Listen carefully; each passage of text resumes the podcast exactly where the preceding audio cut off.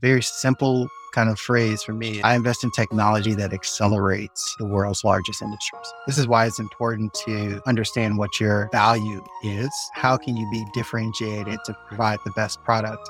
Even if the market is going down, they call it redundant jobs. We we got to do a better job. This is yeah. why we don't have people like they know they have a problem that can be solved with technology, but we can continue to talk down on people. The way technology is going, it might start to kill a lot of these engineering jobs. You know, what's your oxygen, right? What's your competitive advantage? What got you here today won't get you to where you want to go. And as you learn, pay it forward.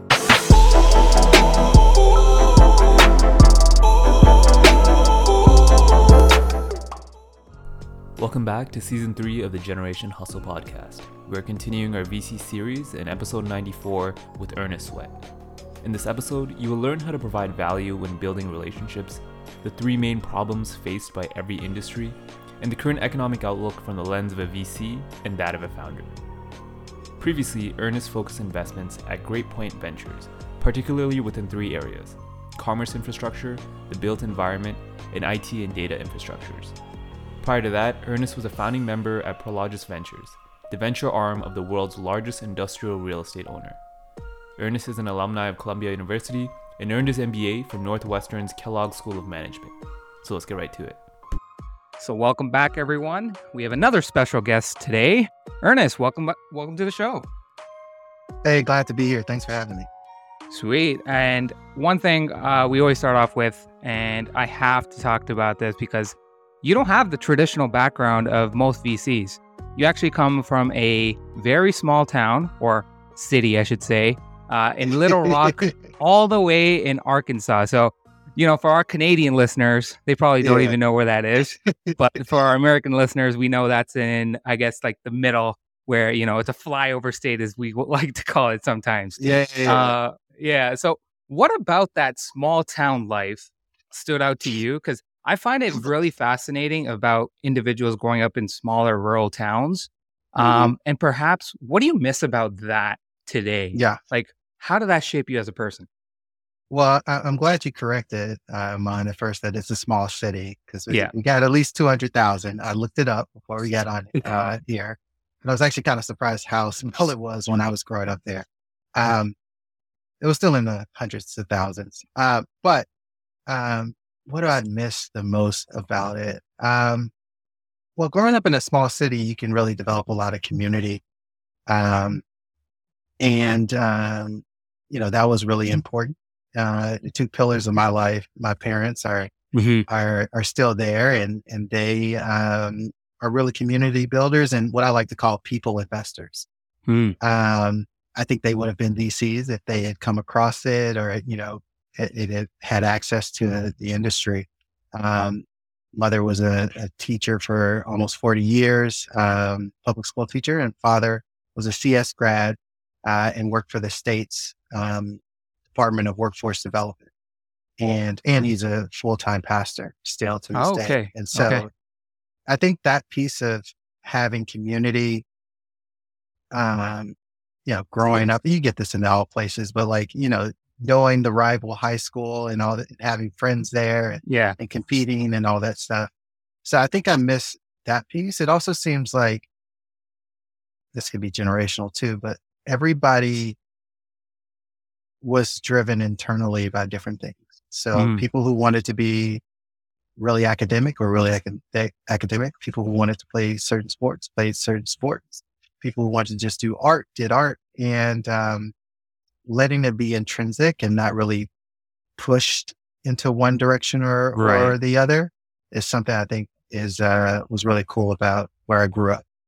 Yeah, no, I, I find that really fascinating because, uh, like I'm the son of immigrants as well. And when I reflect on my parents' kind of backgrounds and where they grew up, very small little towns, um, like actual little towns, maybe like a couple thousand individuals uh, living in those uh, areas and their perception of how to kind of grow and that mentality was completely different versus kind of our upbringing in like a city like Toronto.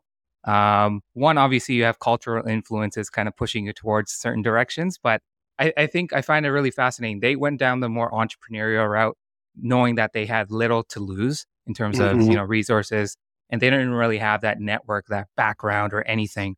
Whereas I guess we're more privileged in a sense where we had some of that surrounding, uh, I say, infrastructure resources available to me uh, to kind of take it to the next level. So when you reflect on that, how, how did you come out of this situation where, you know, there not there maybe is not a lot of resources in Arkansas related to tech, uh. VC, oh, yeah. or any of that stuff. So how did you come across uh, tech or like um, the startup space when you're growing up?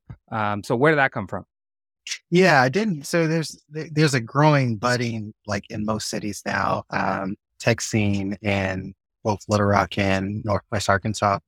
Uh, but when I was growing up there in the 90s um, and early 2000s, it, it wasn't there and it wasn't in my face. And so my association with small businesses was around, you know, Mr. Johnson who had a uh, tax office or, yeah. you know, my local barbershop or um, Arkansas was really big on having state banks, which were kind of mm. like little startups and that would grow in AUM to maybe a billion, two billion okay. before there was a lot of consolidation. So I was, that was what was up in front of me. It was like, oh, I could start a bank or I could start this like small business.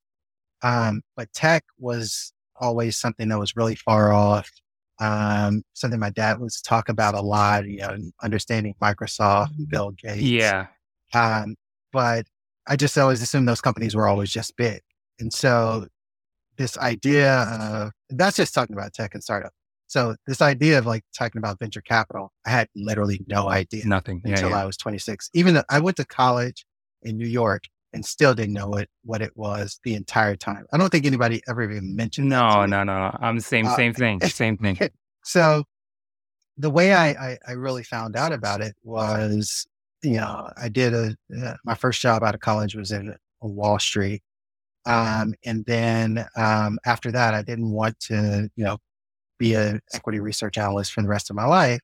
And so I was like, okay, maybe I'll do something entrepreneurial. Maybe I'll start a company or a nonprofit or a B Corp or something like that mm-hmm. around a pain point that I see. And so as I was trying to go after an idea and start a company, um, I raised angel funding.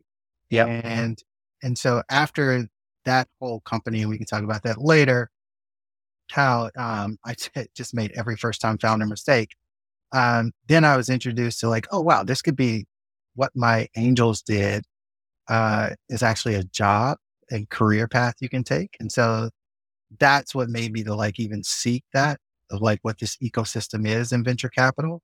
And it wasn't until I was around 20, 26 in business school and, and actually taking courses in it and, and seeking out jobs and trying to learn as much as possible. That's when I was introduced to it. Yeah. And we'll get to that because uh, it's very, very inspiring the kind of path that you took and the amount of dedication that you had getting your first role into VC. But before we get to that, um, let's let's just say I'm in a similar position, uh, very small town, uh, don't come from privilege or have little access to any of these networks that you know some of those individuals in VC today or say large tech come from. Yeah. How how how do I navigate and build a path for success? Yeah. Well, I think, you know, there's a misconception that there is a traditional path whenever yeah. like it, it, you can hear thousands of podcasts of VCs, you know, featured on it and they'll they'll say that they have an untraditional, you know, unconventional or um, non-traditional path to venture. I don't think there really is a traditional path to venture. Um, and there sure hasn't been data on which path leads to the most success. Um, you can find data on that in all these different paths that mm-hmm. led to some type of success. Um, so for somebody who doesn't, that does feel that they're the kind of like other, I would say there's a lot more resources now um, on just general information on on venture capital, right? Like I even felt compelled, you know, through my path even, you know, kind of building in open, you know, as I was attempting to get a role into venture, I would write about lessons. Or when I worked at an accelerator, I would write about lessons for founders. And so, yeah, yeah. There are many, many sites, uh, including mine of my blog post back then in 2015, 2014, 2015 that people can read. Then I think, excuse me, I think there's a lot of access to um, different types of investors. Mm-hmm. And so um, people are open. There, there are tweet storms. Um, there are too many people that I won't start naming people this entire podcast because they'll forget somebody. But there are a number of uh, you know popular Twitter handles of, of, people who are junior VCs or or even um, VCs, you know, GPs that are providing information on you know how one can um, get into the industry. Um, and then I think the other piece is you know leveraging your network that you mm-hmm. already have. Um, yeah, I think about this today earlier on, you know, one of my strategies through my path or learnings that I had was never to throw away any prior experience. Right. Because this is the one industry in which you can leverage that because technology right. is becoming ubiquitous with just business. And so, yeah, yeah. Um, you don't want to throw away experience that can help you win a deal or diligence a deal. Yeah. Um, instead of moving to the hot thing. I know when I was first mm. trying to break in, this was kind of, you know, not generative AI, but just the AI movement. Got it. 2012, got it. Yeah. 2013, 2014. It was very easy for me to just say, oh, I'm just going to focus on AI and pitch mm. myself mm. to all these funds as AI, pitch myself to all these founders and accelerators as an AI expert uh, when I might not be equipped for that. And mm. so just as you're looking at deals and trying to, to see, does this founder have founder market fit? You as a you know, aspiring investor or um, new investor need to think about what is my market fit as an investor. Right. Yeah, yeah. And so, um, don't throw away the experience you had because it can help with first of all the narrative that you're selling to your to, to your funds that you're selling to you know you know founders as well. Yeah, no, I I think that's very powerful. And that, actually, that's like the first time I've actually heard the um, the other person's perspective, the VC's perspective of, you know, having that shared and understanding of your prior experiences and how to leverage that. Um, it's usually on the founder side, founder market fit, how, how do they, you know, uh, this whole idea of it's focused on the founder, but how do you leverage yourself as a VC to also kind of sell that persona of understanding and fitting? So I, I think that's very powerful. So let's actually talk about you breaking into VC because you stay dedicated for over three years before actually getting like a legit role and kind of actually going at it full time. So I find that very inspirational. So, first things first, talk to us about that path in terms of getting that first role. And then I want to understand how you were able to stay so dedicated and not give up on that journey. Because I know most people, if three years pass by, they probably give up by then. Yeah. Well, well, first and foremost, I think persistence is important, but you need to be, it needs to be reasonable persistence. It wasn't yeah, like yeah. I was, I, I didn't have somewhere to sleep and I, yeah, I wasn't feeding myself. So I think more importantly, um, it was about how do I manage the extra time as I have a day job mm-hmm. to pursue my, my, uh, my goals. And so, um, wow, where to even start? Um, I think, you know, first was the first experiences where I got some early as I was leaving management consulting and, um, you know, pursuing venture. I had some early interviews that really kind of shaped that, okay, this is a different game. You know, everything that I learned in college and my experience on Wall Street had taught me one way to interact mm-hmm. um, with potential employers, one way to interview, and this in kind of one interview process of mostly like case studies, behaviorals, and all that stuff. Yeah. Very structured.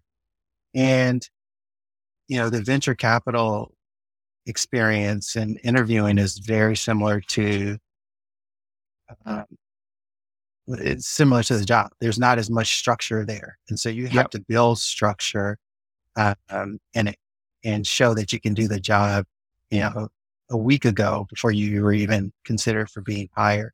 Mm-hmm.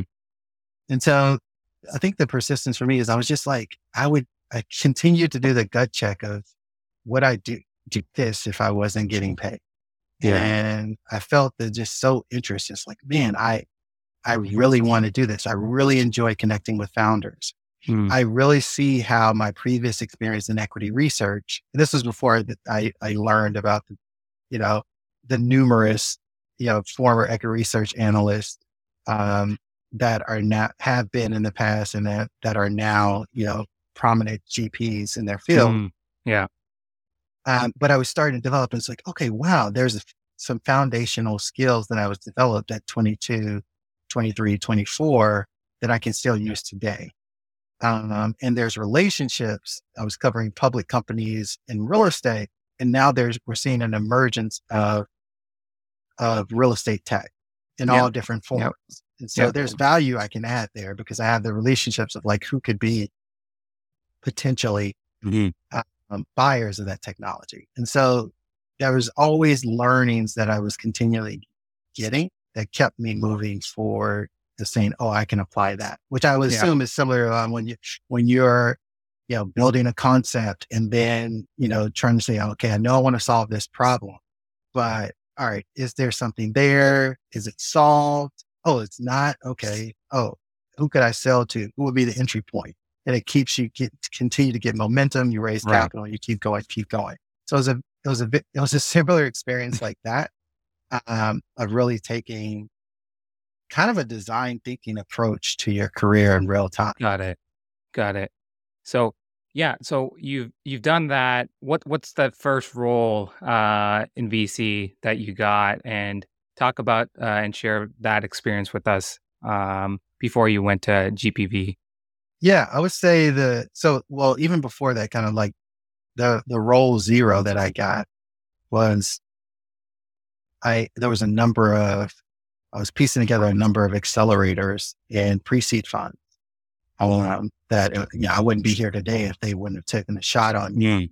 Yeah. And so, you know, a lot of feedback I got from interviews was that doesn't have enough high tech experience. Um, because at the time there was, you know, there was really a push for product managers, uh, former product managers to join VC funds. Mm. Um, you can see how they would be very successful yeah, at that, that role, especially in the, yeah. And so, um, not enough operating experience or not enough venture experience, right? That I had. And so I went on this path of like, how do I piece together that? I have the experience that I had before in equity research and even in management consulting. And so now how, and me start, starting that company that, you know, before so how do I fill in other gaps? And so it was like, oh, I need more reps with first time founders. Where are first time founders? Accelerate. Um, and there was this emergence of accelerators in all over the country in North America that wanted access to, you know, a Bay Area think, right? And so I was at a, a budding network. And so I was able to, um, you know, be able to, you know, sell that and provide those and then I get the learnings. And so those were the first real, real jobs and gave me more, um, I guess, meat to talk about within my, uh, for VC firms to chew on. Right, right. And so, and so eventually the power of your network, you never know where it can come from. Um, you know, still on this path, I ended up reaching out to a couple of my business school classmates um, and saw that you know, Prologis was hiring. And this is, for those that don't know, it's the largest warehouse owner in the world. It's a public company. It's a REIT. And they were starting their first venture or corporate venture group. And so I ended up reaching out to a classmate who knew the head of the group. And he was like, Oh yeah, I know him. And, and I had dinner with him last week. And so oh, wow. within that connected to me, they love the fact that I, I covered their industry. Yeah back in, you know, the late odds. Um, so I knew what a REIT was and they were like, that's awesome. And I had built this strong network of individuals that either I interviewed with, networked with, mm-hmm. you know, collaborated with, um, and they loved it. And so I set off to build out, build out their entire sourcing channels, their, uh, their thought leadership, uh, approach, how they were going to actually provide value add to, yeah. to companies. Um, and ended up doing some great deals there. So that was, the, that was the first role. Yeah, no, that's really cool. I, I think, so what, what's it like? You, you, you finally get that first role. Um, you know, I would say like the experience is there. It's brand new to you, kind of yeah, yeah coming yeah. into this space. How did you kind of frame yourself or kind of create uh, a plan, an attack plan to ensure you're successful in the role and take advantage of the opportunity? Because I think there's a lot of individuals, early VCs, that want to make an impact, but you know they're probably just looking at Twitter. Let's make a brand, whatever. Let's do that kind of stuff. That might not be useful for them in terms of a tactic. So, what did you do specifically to kind of help you grow? And maybe some associates listening to this right now could take away. Yeah. I, so this is a this is just my opinion, and so it's going to be different for everybody. So you need to have the like gut check of yeah, does this fit my personality? Does this fit my talents?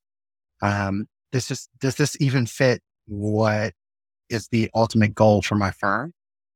Uh, because as an associate and junior investor, you're there to support the rest of the platform.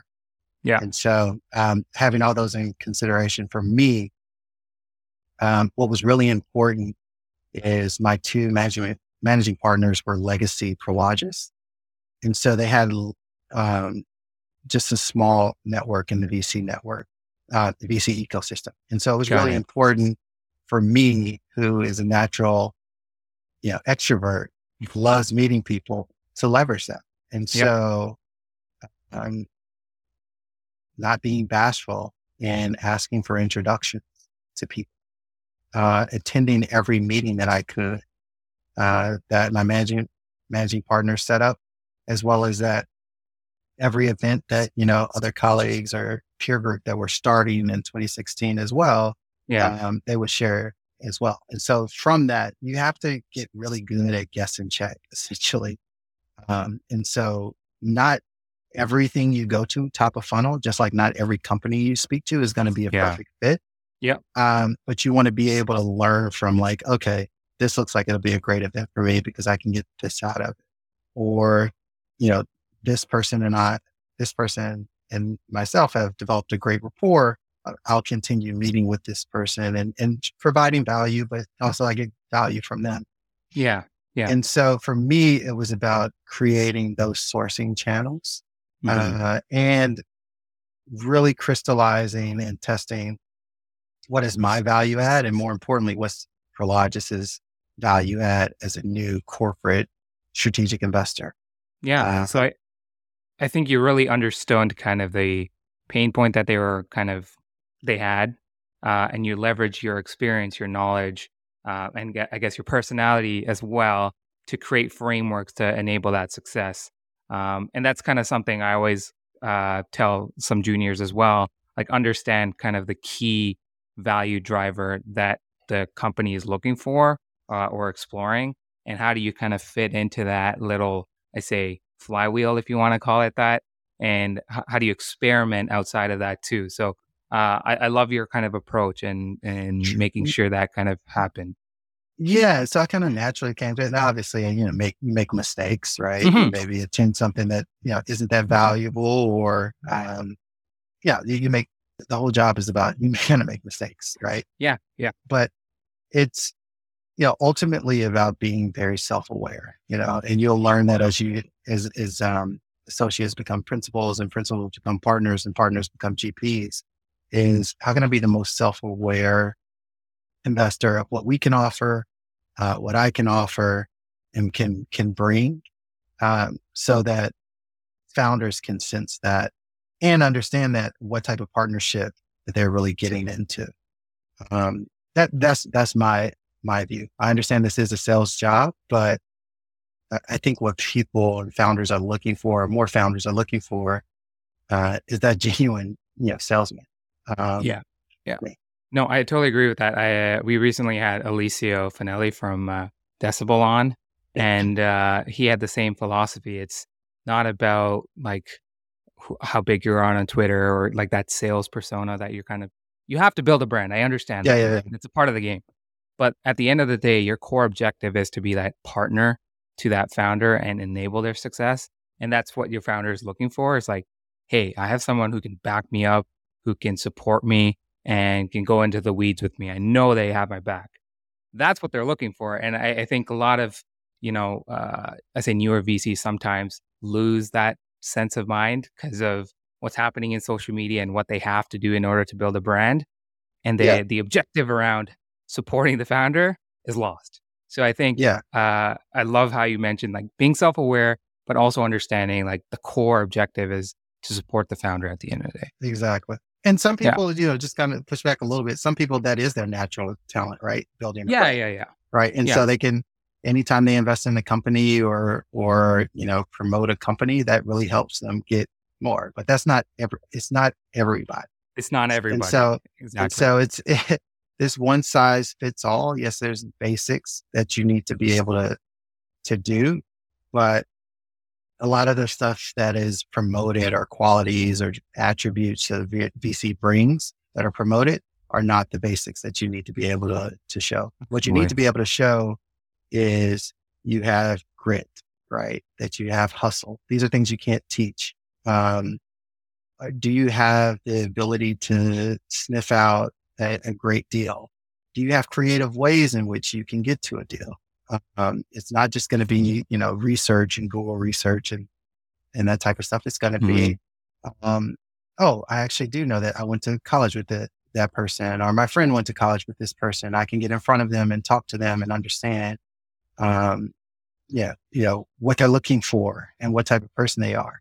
And so there's, there's all these, sales job, you're kind of a journalist, um, you're a coach, you're a mentor. But again, you know, think about your favorite coach growing up, if you played any sports or your favorite, um, you know, teacher mm-hmm. in, in, in grade school. Uh, those people were very self-aware, right? Yeah. And they, and they made you feel that like your problems were as as important to them uh, as they were to you, um, and they knew what type of buttons to push. They weren't always the same way uh, yeah. with every problem or every student or every player. Yeah, yeah. No, I, I actually like that because uh, now that's kind of spins my mind trying to think about a teacher that's uh, made an impact in my life. So, uh, small story here, but like um, my grade twelve economics teacher uh, he would not bother teaching us anything related to the book. He, so his, his background was actually equities research, and okay. he he has a really strong like economics background. And uh, what was interesting is he would never t- teach anything about the book, you know, demand, supply charts, whatever. Th- th- those simple, basic things. He's like, "Don't worry, guys. N- none of that's really applicable in real life. It's just like, obviously, it's a thought process and it works." he he started teaching about the stock market, investing, and mm-hmm. really reflecting on stuff that we're not really taught in school, but is actually valuable.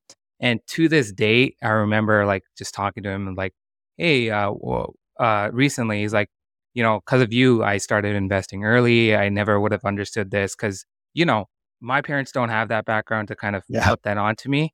And so, like, he's the first individual that kind of shaped our view in terms of how to be financially independent because he has three kids of his own.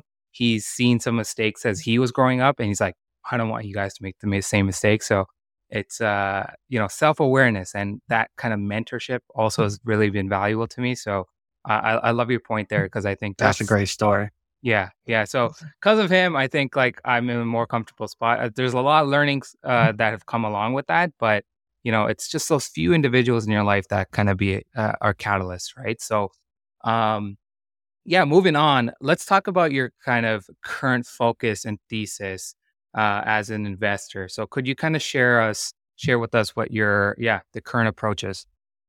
Yeah, so I um, I, I developed this approach as I am practicing what I preach, but how to leverage your prior experience. And so, for me, I've always um, whether it's publics or private equity, um, I've always been around larger industries that have some impact on yeah. global GDP. And I've been fascinated with the emergence of new founders and technology that we've seen as far as a day to day consumer life and how that can have implications in some of the largest industries of the world. And so, very simple kind of phrase for me is mm-hmm. I invest in technology that accelerates uh, the world's largest industries. And okay. so uh, for me, what I've seen over the last you know, six plus years is that every industry is facing the same problems. Um, and so those those three problems or trends are one, their centralized infrastructure of distribution or mm-hmm. procurement is yeah. being cha- challenged today. Um, two, because of that complexity and those challenges, you have more stakeholders, whether it's internal stakeholders or customers of those enterprises, is looking for transparency and speed. And three, every function, I don't care what role it is, it can be carpenter to um, ML engineer. We don't have yeah. enough people to do the work that's needed. And so all that equals up to um, enterprises of all sizes, SMBs to Fortune 500, are expected to do more with less resources. Mm, yep. Yep. And so if you look at the, you know, the, the value chain, which includes, you know, the, the process of like, how do you, you know, get a good built? How do you, you know, move that good? How do you sell that good? And how do you like improve on that good? Um, I believe both for physical assets and digital assets, um, that value chain will be start to become more and more automated thanks to technology. And so what that's led to is three you know, tech um, platforms or or um, or product types that I, I usually invest in. So a lot of vertical SaaS, so SaaS for large industries. Um, two, uh, B2B marketplaces, uh, uh, that's both for goods product types or uh, labor. And then the last two are for um, kind of digital assets. So the improvement of building of software or moving data. And so that's middleware and um, no code, low code uh, platforms. And so that's, that's what I invest in and always been on, uh, um, although I had a range of doing some growth, I'm mostly early stage. Yeah. So usually series A and series B uh, uh, investing. And so that's what I, I, I am very uh, excited about. I have learned the and seen a number of ways over the last six years where, you know, my lesson is like, th- this is where I become a, you know, investor market fit. Yeah. Um, I could have jumped to, I won't even say that you, you know, the, the hot, uh, industries over the yeah. last six years. Uh, and I didn't because I didn't have a, um, you know, competitive advantage mm. on that. Right. But, but I do have a competitive advantage if one of those types of technologies tries to uh, accelerate one of these foundational industries because, you know, thanks to Prologis, who has a customer list to die for, I've been able to uh, develop a strong network, mm-hmm. VPs and executives that um, that buy technology in those industries. And so I'm a strong believer that we're going to have enterprise technologies where it's at for the next 10 years. And we're going to see the most adoption of technology given those three trends that I mentioned. Yeah. Um, and we're not creating enough people for the labor force. So, yeah, no, I, I, I actually love that because, in my opinion, I am like totally into like the infrastructure side and how to kind of automate processes, workflows. Uh, and one of the things I see on a day to day basis with even smaller companies, not even enterprise, is how much uh, is lost in terms of one, say, manual uh, labor that has to go into things, uh, two, just like translation of data. And so it's almost like that feedback loop of one side's getting the wrong information, two, it's not getting processed and automated properly, um, and then it impacts the business entirely, right? Even at the small level. So I can only imagine what that looks at the uh, super like large enterprise level and how complicated things can get. So uh, huge fan of that approach. And the other thing that you mentioned was staying disciplined to your kind of thesis and your focus. Because you did say you could have invested in Web three or Gen I didn't AI. Say, I didn't. I didn't say one because I didn't want it. They, I I feel that there are going to be great companies that come out of that. Yeah, yeah, yeah, I don't have, but I wasn't going to do it just because it looked like a great money grab, or I could, yeah. you know, be on the make a strong brand for myself because it was you know, open season there. Um, yeah. I want to have a thoughtful thesis. And I think that's really been inspired or I was just taught that my first job was equity research where mm. I was writing thesis, um, you know, in public and having yeah. to not only draft them, but put them out there and then get calls from those CEOs. Right. If right, they right, right. Probably, if I got a call as president, they probably didn't like my recommendation on the on the company. But being able to defend that and not be worried if it's going to be wrong in the short term. Yeah. Um, because again, this industry, it's kind of like baseball, right? Where, you know, like you go to the Hall of Fame if you've only been right three out of 10 times. Yeah. Um, and venture, you know, if you're right one out of 10 times, yeah. but it's like yeah, the yeah. right time, uh, you'll, you'll go to the Hall of Fame. So, yeah, it, it was interesting. I, I, think we were on a call with, um, think it's Daniel Torenberg for On Deck. Um, and he was giving, so I was a part of the On Deck network. And then he's giving a speech of like, where in 20, oh, sorry, uh, 2007, where, uh, as an investor, where, uh, what opportunity did you want to have? And a lot of us answer some random question or random companies or whatever. Uh, nobody said Facebook. So it's, it's just like, so he, he's like, he was reflecting on his friend whose only investment in his like VC career that panned out was Facebook. and so he's like, just from that one investment, he's well known now just because of that. And so to your point, you can strike out a lot of times, but you hit that home run, you hit that home yeah. run, right? Yeah, so, yeah. Uh, so it's it's interesting the VC, the power law kind of uh, framework that relates to it, but uh, I also uh, respect you kind of saying discipline to your approach because uh, as an investor, that's really important. So, staying on the side of an investment, what is one belief as a VC that you hold that others might disagree with? It's a good question. I think even my thesis, uh, you know, going after these large industries that some people call, if you notice, I haven't used the typical unsexy or old industries and stuff like that. I use foundational right. and instead of disruptive, I say accelerate. Because I yeah. really see these guys. I, one thing I try to use is not language that empowers because I think we're at a position, given those three trends I mentioned in mm-hmm. all these different industries, whether it's healthcare, services, or um, real estate, or logistics, transportation, insurance. Um, these industries need to be le- leapfrog progress. So it's like I call it leapfrog industry. So they need to really accelerate to that.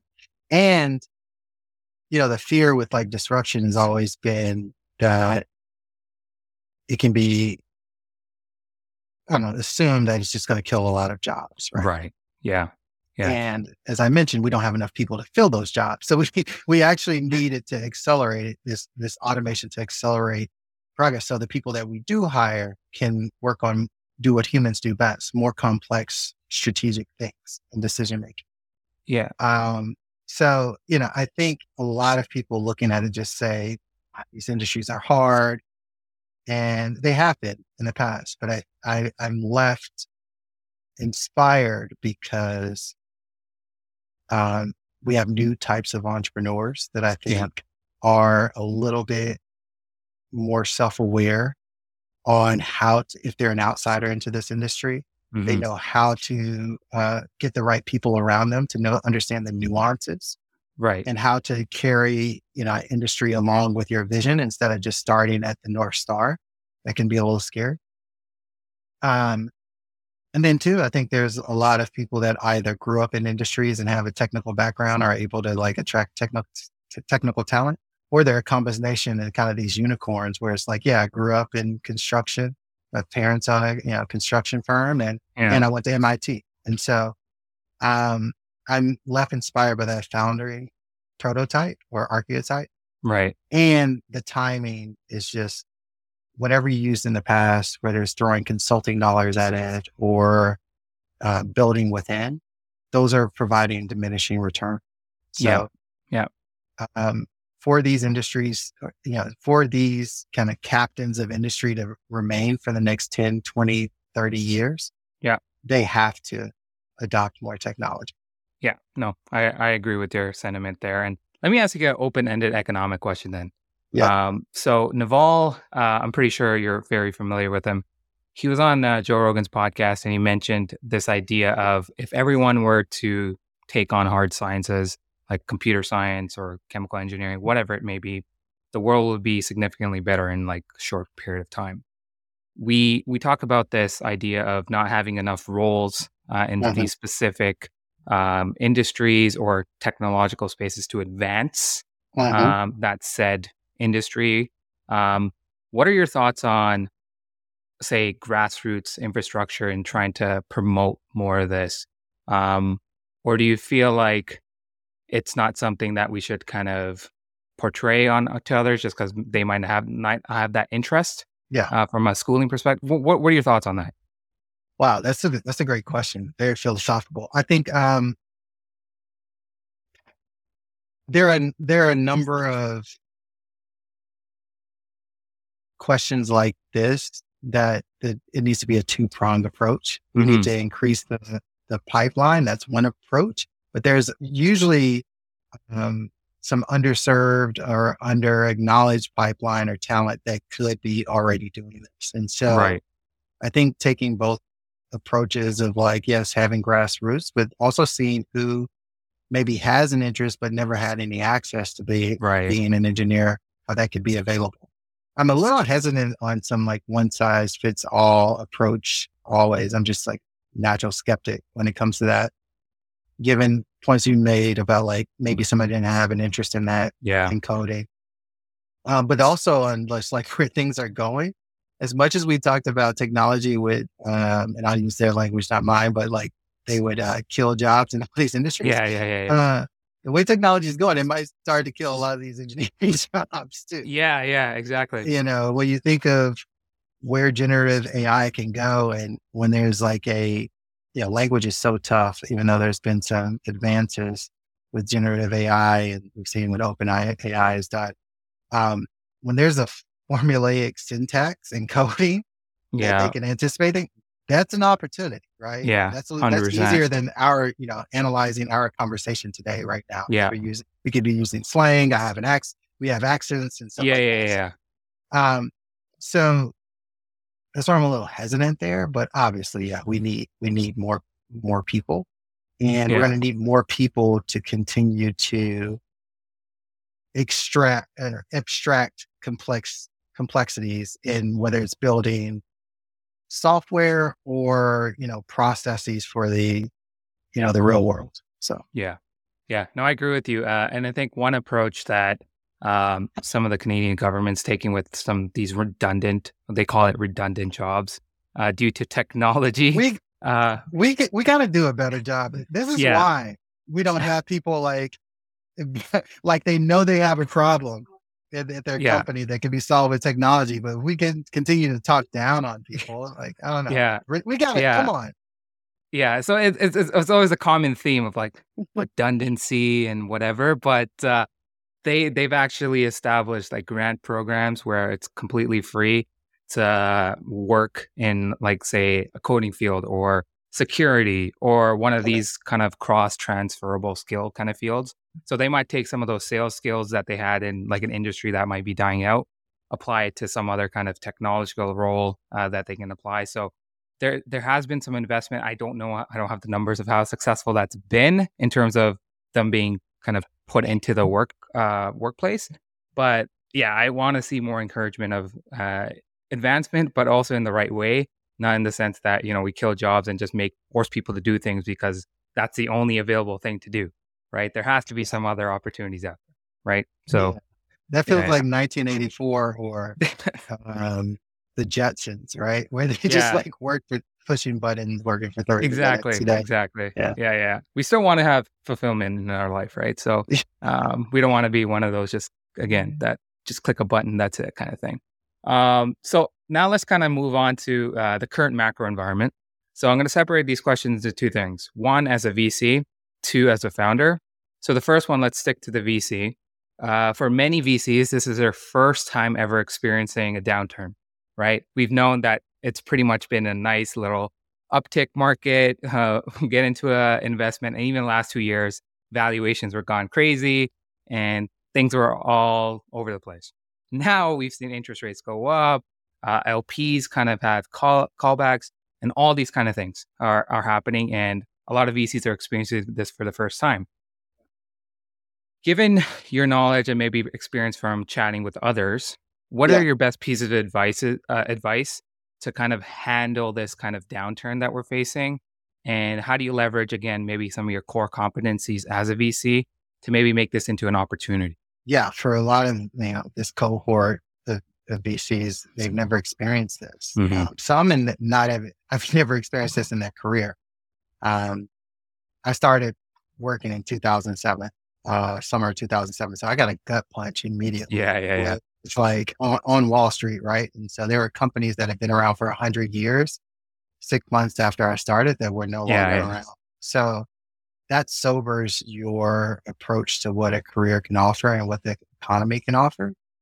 Uh, but if I go back to that experience, um, and the biggest learnings that I got was this is what's, this is why it's important to understand what your uh, value is mm-hmm. um, to your customer, understand what they need, and how can you be differentiated to provide the best product, even if the market is going down.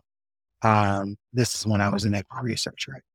And so, um, those core lessons is, is applied here too. So, who are your customers? Your founders and your LPs. How can you continue to provide them great value? Um, and so I think, you know, from a number of individuals and colleagues and peers I've spoken to, um, having a lot more touch points with their LPs to understand, mm-hmm. you know, provide, hey, how they're seeing the market. Big questions people have is there still a disconnect in valuation expectation? Yeah. Which, you know, based on if it's growth versus early stage versus pre series A, yeah, there's different discussions on that. Yeah. Yeah. And then founders being able to really lock in and, and, and see, you know, how can we help these founders? And it's going back to like the, it's not easy work, but like yeah. going back to the best coaches I've ever had in my life knew how to, knew how individually us 12 had different personalities and how we could be inspired or um, derailed right. by different um, modes of, of coaching. And yeah. so you have to apply that. It's hard work, but understanding that specific founder, where they are at and who they are, what do they need? Yeah. Um, and so, you know, if it's, I don't know if this is comforting or um, inspiring to discouraging or inspiring to, to, you know, younger VCs, but um, there's a pretty low bar on that. And so yeah. If you're able to actually show that early off in your career, you're going to do all right. Right. In this industry. Um, so I think, I think that's, that's the focus, like lock it. And then for net new investments, this is where having a thesis. Right. You know, if you go and continue to chase whatever is hot, is hot, yeah. you might be too late. Right? Yeah. Yeah. Um, so yeah. Yeah. So just being rational around kind of your approach and one, maybe utilizing individuals that have gone through this experience, getting some yeah. support, help.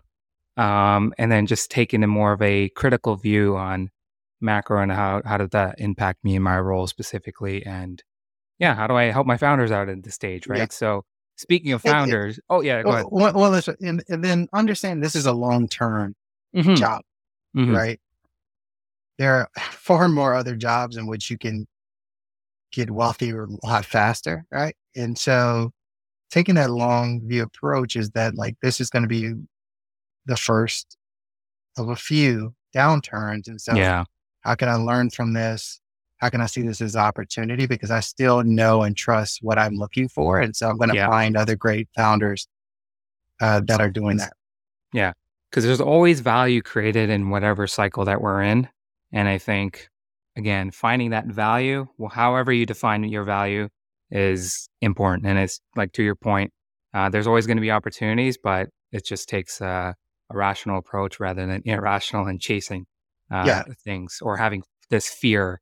Um, so there is a there is going to be, uh, I guess, a positive sentiment once we get out of this trough, and then yeah. Uh, hopefully we see that uptick again. But you know, God knows when that's going to happen. So yeah, we let, let's sooner than later. But yeah, you know, right now it's uh, it's a bit tough on everyone.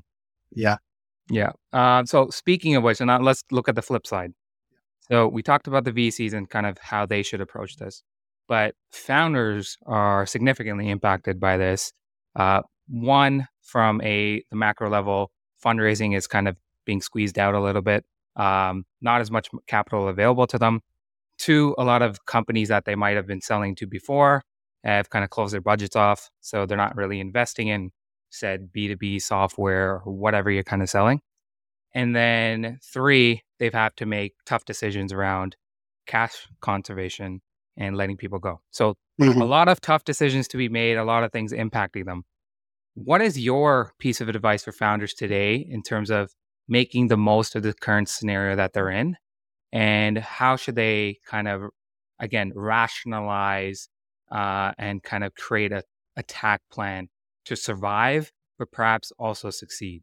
Having a, you know, the tough conversations, I think, and the ability to, you know, really look yourself and your company in the mirror and say, okay, where are and what are the likely, what's the base, mid, and uh, best case scenarios, mm-hmm. um, and worst case scenarios, right?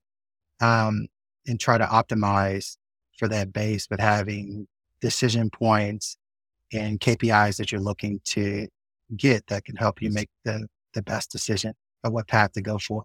But it, it, you know, it's similar to what I said about from the other side of the table with VCs.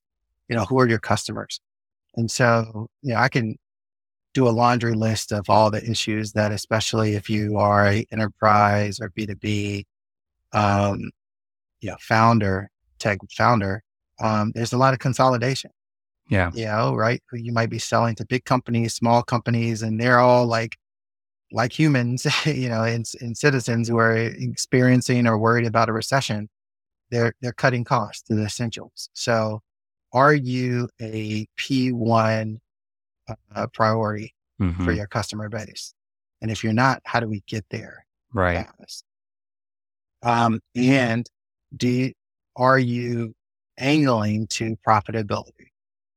You know, that's a word that we kind of forgot yeah, yeah. Um, over the last over couple the last, years. Yeah. Over the last couple years. Yeah. Um, but that's important too, because there's multiple exit paths that change founders and employees' lives, you know, financially that aren't just all IPOs. Um, yeah. Whatever those are, they'll come back. But um, I, I think the core is like having that key you know, understanding of like, how do we gut it out and get to, I know we were angling for a hundred percent growth year um, year, but if we can just hit 30 and 40 every month, um, consistently, um, and retain our customer base. Yeah. And we're, we're getting more dollars than we're spending. I think, you know, you, you'll be fine. I know that conventional advice last year was just like everybody stay out of the market until 24 or 25. But not mm-hmm. all companies have that, you know, yeah. even at the later stages. Yeah.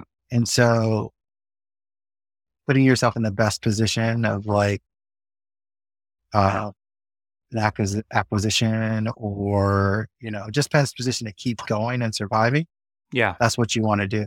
Um because and then the last thing I would say is having an understanding of what's your likelihood on valuation for the next round that you you raise. Yeah. Um, and you can get that by asking other people, asking definitely should be if you are have already raised capital, asking your current investors what they're seeing and what their their friends who do later rounds are seeing. Yeah.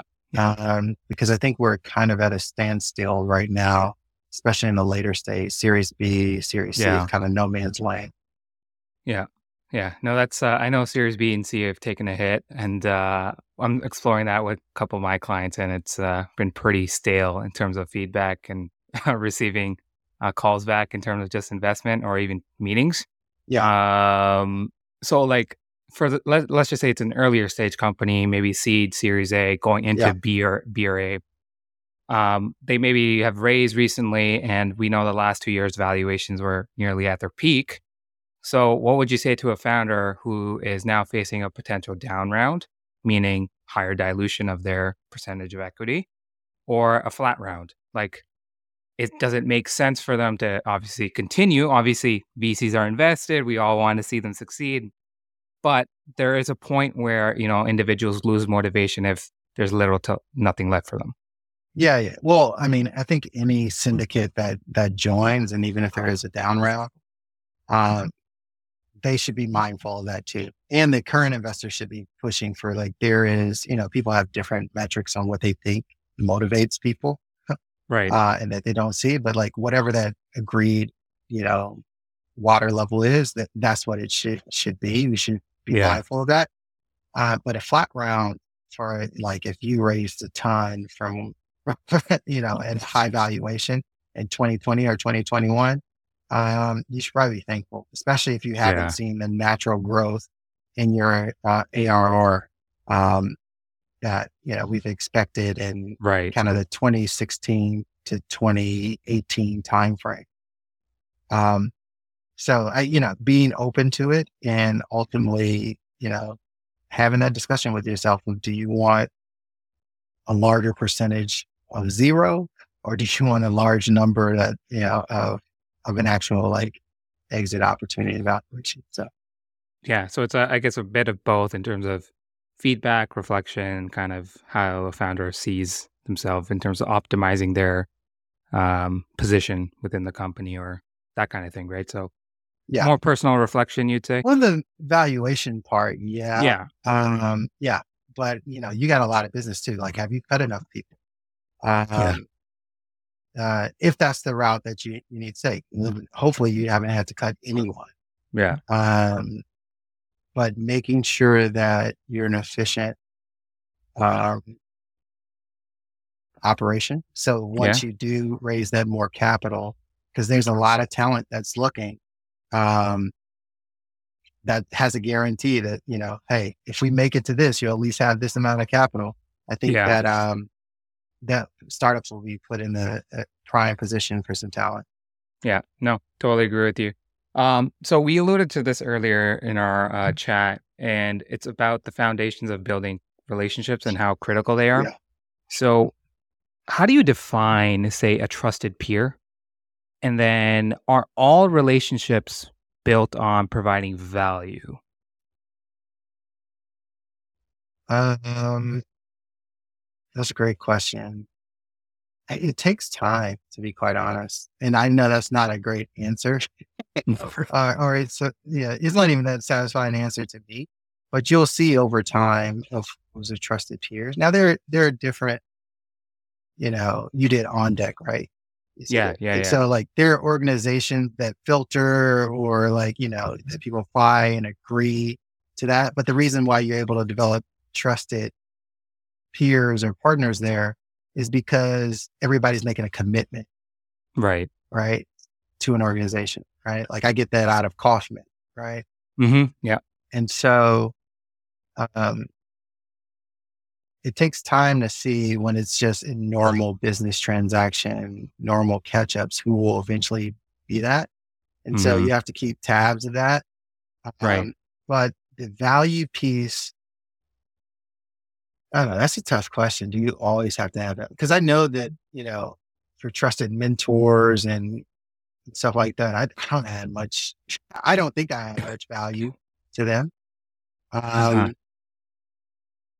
But if what I think is that I, um, I don't know, maybe the person sees something in me. Right. They see that I'll pay it forward and I have paid it forward. Yeah. Um, and they ultimately want to see me be successful. And so yeah. I think in those mentor mentee relationships, you don't have to. And then even some peers, right? But understanding if you have a mind frame that this is a long term relationship, this job is only going to be, is all about long term relationships. Yeah, yeah, yeah. Then you're not, you're not counting right? Like, right. In, in points. I'm like, ah, they haven't reached the point level yet for me to consider them a, um, a real peer. Yeah. No, I, I agree with that. And I think one of the things I've learned through networking, it's not the quantity of individuals, you know, it's the quality of that individual that you Absolutely. potentially know. And so, like, I've had this like reversed philosophy now. Before it was like go to all the events, meet as many people, try to make as many friends. Now it's like really specific in terms of understanding who's there. Um, not to not not in the sense that uh, we have to be transactional, but in order to build a fruitful relationship, I think you got to start somewhere. And so, how do I kind of provide that value? So, I'm, I'm much more logical around kind of um, the individuals I consider like a trusted peer or mentor. Whereas in my past past time, it was just like, I know you, I know you, I know you, but you can't really build that kind of uh, trusted relationship, right? So yeah. that's that's the thing there. Um, and so that's um, that's basically the bulk of the podcast there, Earnest. Uh, one thing that we want to end off with is a lightning round. So we have okay. four quick questions, and let me know you want when you get started. Okay, we can do that now. All right, cool. Uh, favorite book of all time? Um, man, that's a great, great shit. Stumping you uh, today. Yeah, there's so many books that I love. Um, uh, one that I'm reading right now, like, is The Power of Now. Okay, okay. I'll I'll have to put that on my list. I haven't uh, heard of that one. Uh, if you could have dinner with one person, dead or alive, who would that be? President Obama. Okay, cool. We've had that many times, so uh, seems to be a favorite. Um, what technology are you most excited about? Not generative AI. I am. That does seem pretty cool. Um, I'm just really excited about. We've had these first generations of companies that have been tech-enabled services, and they've increased the adoption of technology all around them in their industry. Mm-hmm. So I'm really excited about about a ton of um, middleware and connectors uh, so we can build more pure software applications in some of the biggest industries in the world. Yeah, sweet. No, that sounds cool. And last question here, controversial, but uh, do you like pineapple on your pizza? Yes or no? I don't mind it. Like if it's there and it's give me a yes or no, man. Just oh, just no. I'm not. All right, cool, cool, cool, cool. We on the same side. Right? I don't. I, I, don't fly that way either. It's uh, fruit don't belong on pizza. You know what I mean? So uh, it's not my thing. That's it's not my thing. Uh, cool, man. Earnest, thanks so much for doing this. Any last words and uh, where where can uh, individuals find you? There's going to be interesting times. I, I, tell people all the time that like I can't use. Um, I feel like I can't use unprecedented anymore because I've been using it for the last five years. Yeah. Um, but this too shall pass. And so using this time to really hone in on, you know, what's your oxygen, right? What's your competitive advantage? You know, what got you here today won't get you to where you want to go. And so continually thinking about that. And as you learn, pay it forward. That's, yeah. That's it. Love that. Um, and people can find me on, you know, LinkedIn, my name, and then Twitter. Um, I sometimes tweet